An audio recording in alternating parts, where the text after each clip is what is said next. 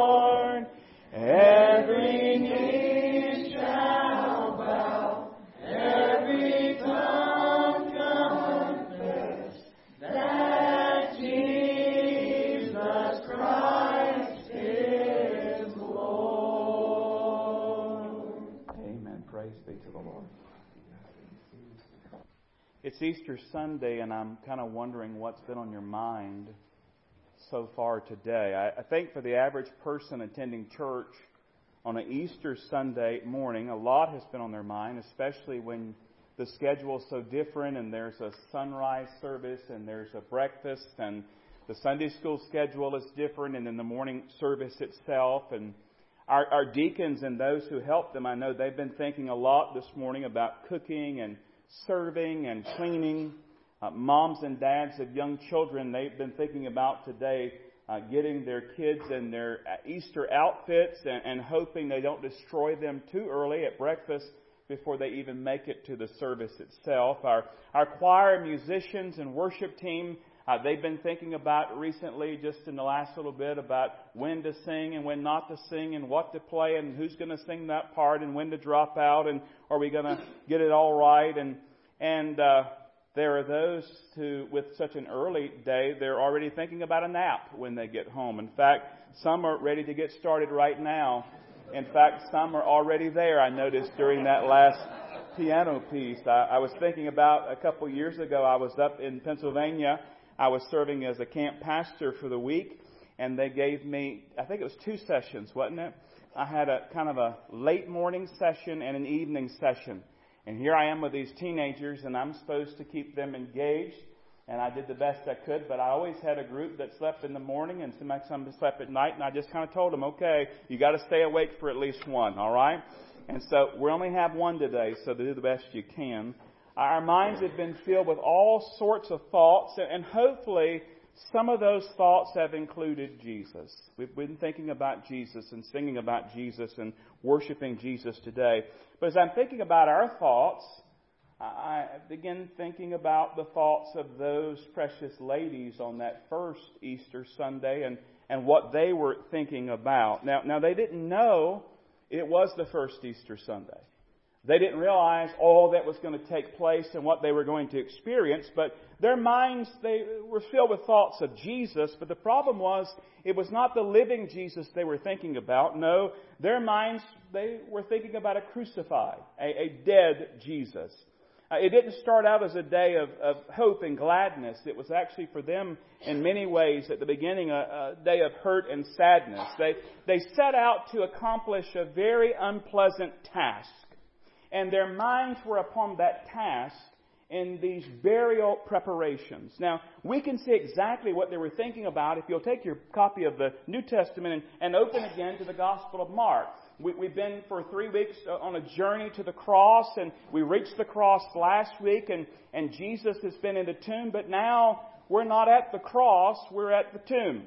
And in Mark chapter 16, we find that we see exactly what these dear ladies were thinking about. Now, I want to ask you, if you would, to keep your Bible open. We're going to be in Mark 16 today, and we'll read some and come back, and read some and then come back later. So, so keep your copy of the Scripture open. But just start there at verse number 1 of Mark chapter 16. And we see what these precious ladies are doing, what they're thinking about. And it says in verse number 1 of Mark 16 Now, when the Sabbath was past, Mary Magdalene, Mary the mother of James, and Salome brought spices that they might come and anoint him. Now, you remember, because of the Sabbath, they had to hurriedly get Jesus off the cross and in a tomb. Now that the Sabbath was over, the burial preparations could be completed. They could do the other things that needed to be done. And on that first Easter Sunday, these dear precious ladies made their way to the tomb. Now you know that means that they were going to the tomb not looking for the resurrected Jesus. No, they were going to complete his burial, or so they thought. What were they doing here? It says that they brought spices. What are these spices all about? Well, they tell me one scholar wrote spices were poured over a dead body to counteract the odor of decay. It was a symbolic expression of loving devotion because embalming, they tell me, was not a Jewish custom. And so they didn't embalm the body, so you have a dead body. And I'm sorry it's unpleasant to think about, but you have decomposition taking place. And so they would anoint the body with spices to counteract that. And it was a way of showing love and devotion to that one who had died. And so these ladies there, that early first Sunday, uh, Easter Sunday, there, they're on their way and they're going to anoint the dead body of Jesus, or so they thought. And they're thinking about that, but there's also something else they were thinking about. There was something else they were worried about.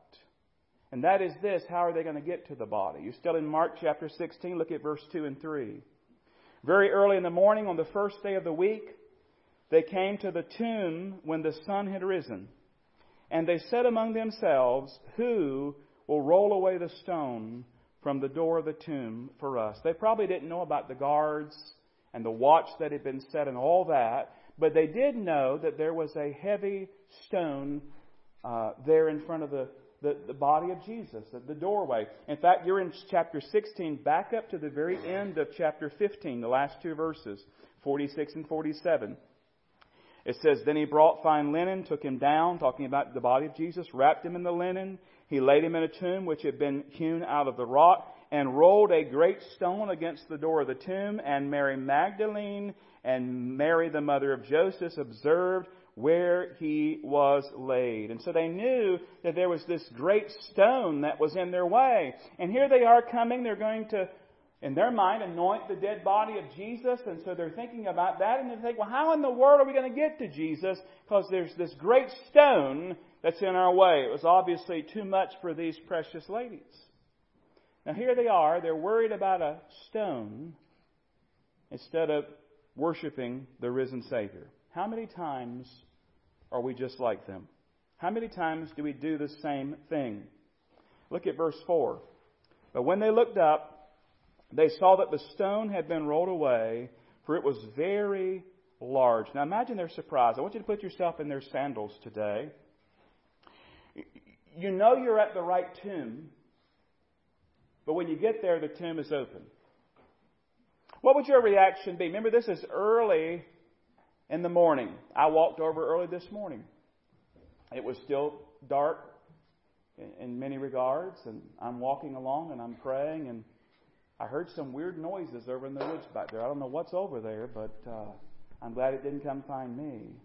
But you know, you're out in the morning and it's early, and I kind of picked up my pace and, and made it okay.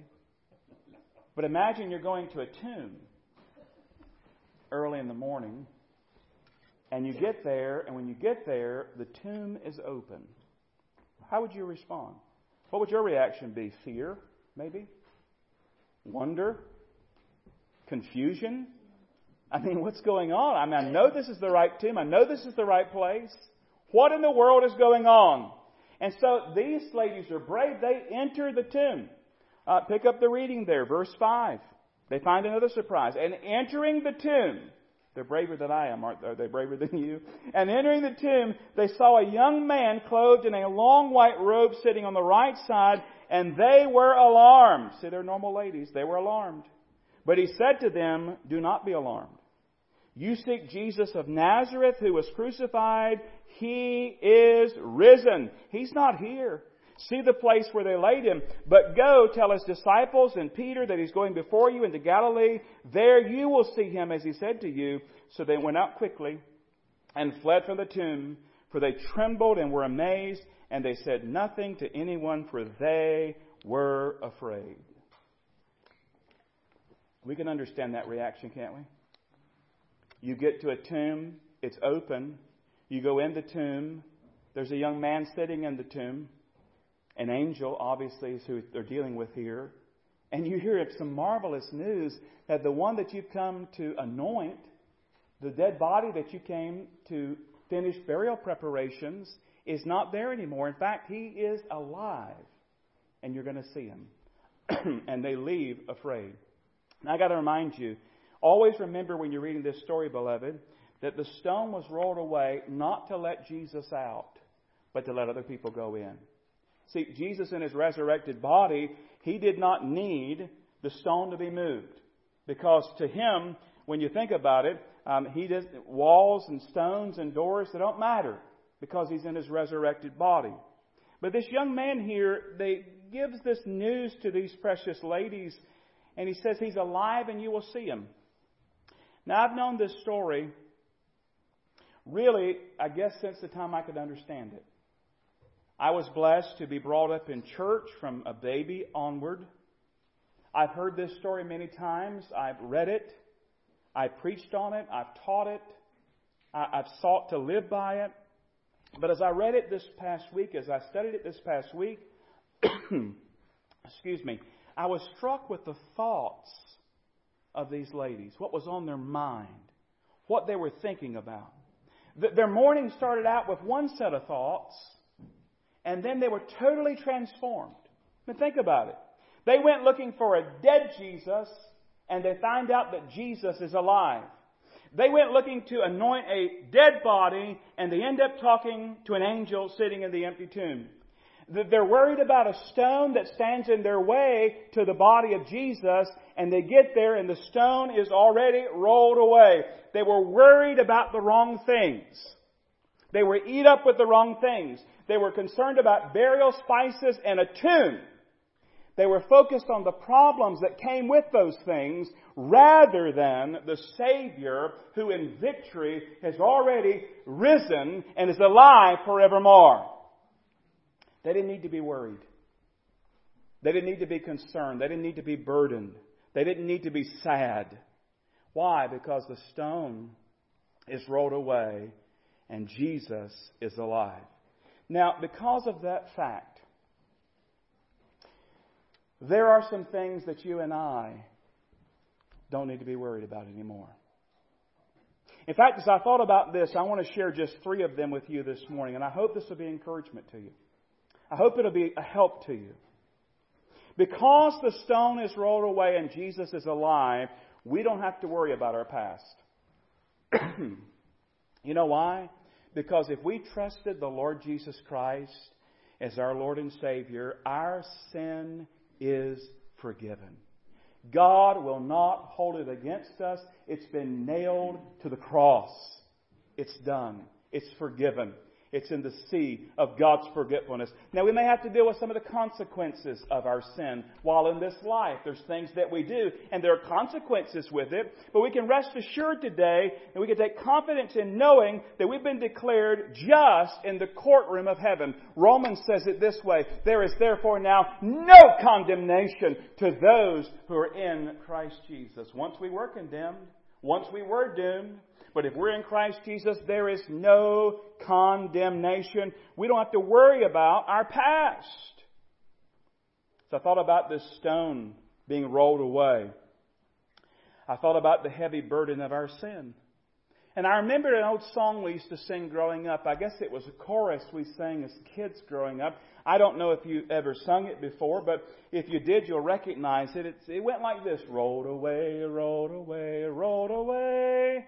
Every burden of my heart rolled away, rolled away, rolled away, rolled away. Every burden of my heart rolled away. Every sin had to go. Neath the crimson flow. If I remember it? Hallelujah. Rolled away, rolled away, rolled away. Every burden of my heart rolled away. Not sure I understood that as a kid. I don't know how much I understood the burden of my sin. I mean, I came to faith in Christ, but I, I don't know if I understood exactly just what a monumental thing we were singing that the burden of our sin is rolled away. It's gone. It's gone under the crimson fl- flow of the blood of Jesus Christ. We don't have to worry about our past if we know Christ Jesus as our Savior because our sin is forgiven. But here's more good news. Are you ready for it? You still awake? You still with me? We don't have to worry about our present. Why? Because our Savior is alive. He's alive. He's just as alive today as he was back in this story we're reading right now. He's alive forevermore. He's never going to die again. He's alive forever. The Bible says we have a great high priest who, uh, Jesus, who's touched with the feeling of our infirmities. He was tempted in all points like we are, yet without sin. He understands us. He relates to us. He, he loves us. And we're not left to do life alone. I'm so glad about that. Because life is hard. Life is difficult. It, seems maybe to some that as you age, maybe you think, well, things will get easier, but in reality, they get harder sometimes. We don't do life alone. God is for us. God is with us. And, and with His Holy Spirit, He is actually in us, it says, as believers. We have plenty to worry about, it seems, but He tells us not to worry at all. Be anxious for nothing. But why? Because He's our shepherd. He's our provider. He's our protector. He's our sustainer. He's promised to never leave us nor forsake us. I've heard for probably my whole life people say, I don't know how people make it without Jesus. And I agree 100%. I don't know how anybody makes it without Jesus in this broken down world where things are so difficult. To know that I have a friend that sticks closer than a brother. To know that I can bring all my burdens and cast them upon Him because He cares for me. To know He loves me with an unconditional love. Hallelujah. Hallelujah. I don't have to worry about my present. You say, well, preacher, we know this. I mean, this is, this is stuff we've already heard. Yeah, then why don't we live like it? We know it, but why don't we live like it? I think it's partly because we're like these early disciples. Jesus told them he was going to rise again. He didn't keep it a secret. I mean, he bluntly stated it more than once. I'm, I'm going to go and I'll come again. But they, I don't, they didn't catch it. They didn't really believe it. They didn't process it. They didn't make it a part of their life. You know, they, they scattered. They fled. They, Jesus is dead. That's it. But it's not it. We do the same thing. The Bible is filled with the promises of God. We can read the promises, memorize the promises. The problem is we don't really believe them. Or at least we don't live like we do. We don't live them out. Listen, the stone is rolled away, the tomb is empty, Jesus is alive, and we do not have to worry about our past because our sin is forgiven. We don't have to worry about our present because our Savior is alive, and I think you know where I'm going next. We don't have to worry about our future. Why? Because heaven is our home. There's no doubt about it, we're living in evil days. Two of my brothers and I were talking about a little bit as I was coming over during Sunday school talking about the evil of our day, talking about how awful things are getting. And we're seeing things that I think a lot of us never thought we'd see and can imagine happening. And it's happening at a rapid pace and it seems to accelerate every single day. Evil seems to be triumphing. But the reality is we know that we've already won. Jesus is already victorious. We don't fight for victory, we fight from victory. The devil's time is limited. We don't know what tomorrow looks like or even if we'll have tomorrow, but we know where we'll be as believers 10,000 years from now. I don't know where I'm going to be this week. I really don't. I mean, anything can happen, but I know where I'll be a million years from now. I'll be with Jesus. What a glorious thought. I don't have to worry about my future. Can I just encourage you today? Things won't always be like this. Life won't always be hard. We won't have a prayer list filled with sickness and disease and families that are mourning the loss of a loved one. Because the Bible says that He's going to wipe every tear from our eyes. There'll be no more sickness, no more sorrow, no more pain, no more death. Forever. We don't have to worry about our future. One day everything will be made right. One day everything will be set right. The hope of the resurrection is our hope. We won't need pills one day. We won't need the doctors one day. The Bible says we're going to have a glorified, resurrected, perfect body. Can't even fathom it. Can't even imagine it. But I'm going to experience because God says so. He's alive, beloved. We don't have to live worried about our past, worried about our present, and worried about our future because Jesus is alive. The stone is rolled away and Jesus lives forever. One more word though. That's true for the believer. If you are not a believer, if you're not a follower of Jesus Christ, you ought to be eat up with worry. Worried about your past and your sin.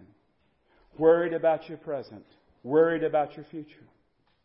Because the Bible is very clear that there is only one Savior. There's only one way. Jesus says, I'm the way, I'm the truth, I'm the life. No one comes to the Father except by me.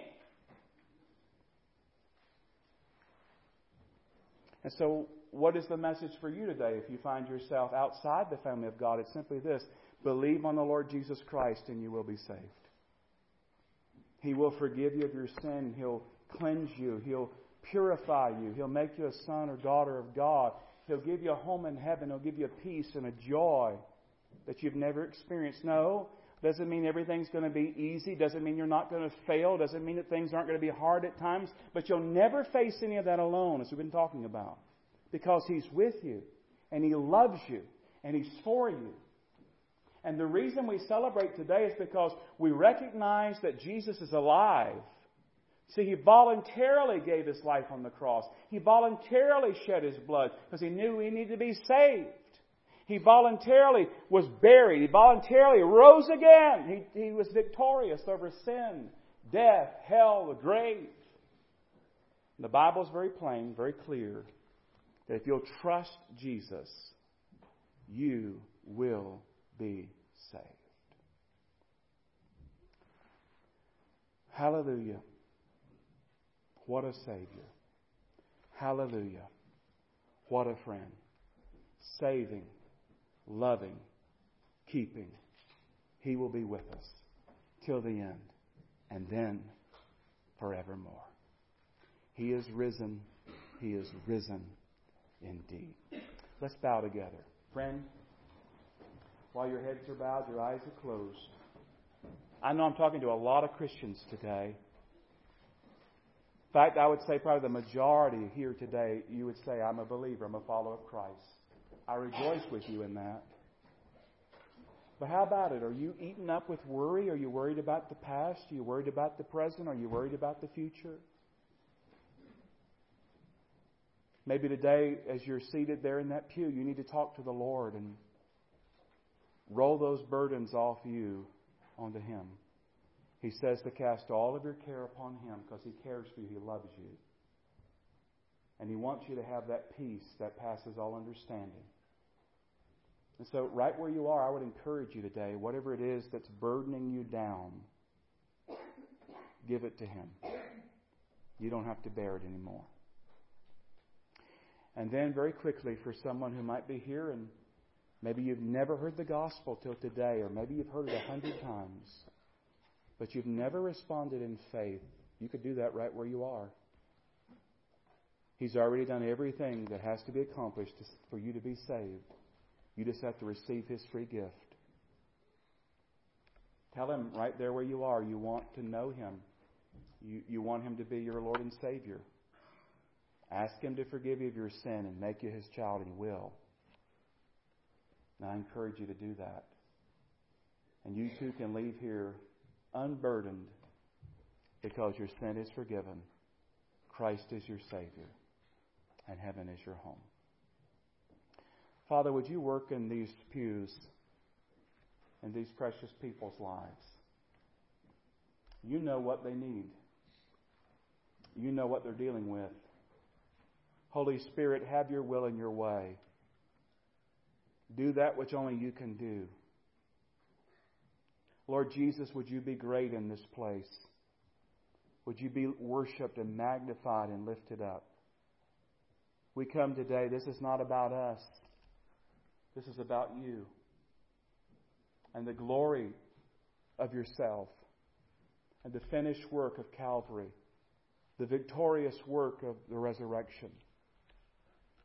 So, Lord, would you please unburden hearts today, whether it be my brothers and sisters or whether it be a new brother or sister in Christ. Help us to understand just how fabulous, how marvelous this truth really is that Jesus Christ is alive forevermore. We give you glory, we give you praise, and we ask this in Jesus' name. Amen. Our closing hymn is 270. It's the hymn we talked about at our sunrise service. And friend, I want to invite you, the altar is open. Maybe you still need to come and pray about something, or maybe you'd like someone to pray with you. We'd love to do that. If you still have questions about salvation, we'd love to talk with you about it. But as we stand and sing, the altar is open. But listen to these words as well glorious words and marvel at the resurrection. Let's stand together. 270. Christ the Lord is risen today.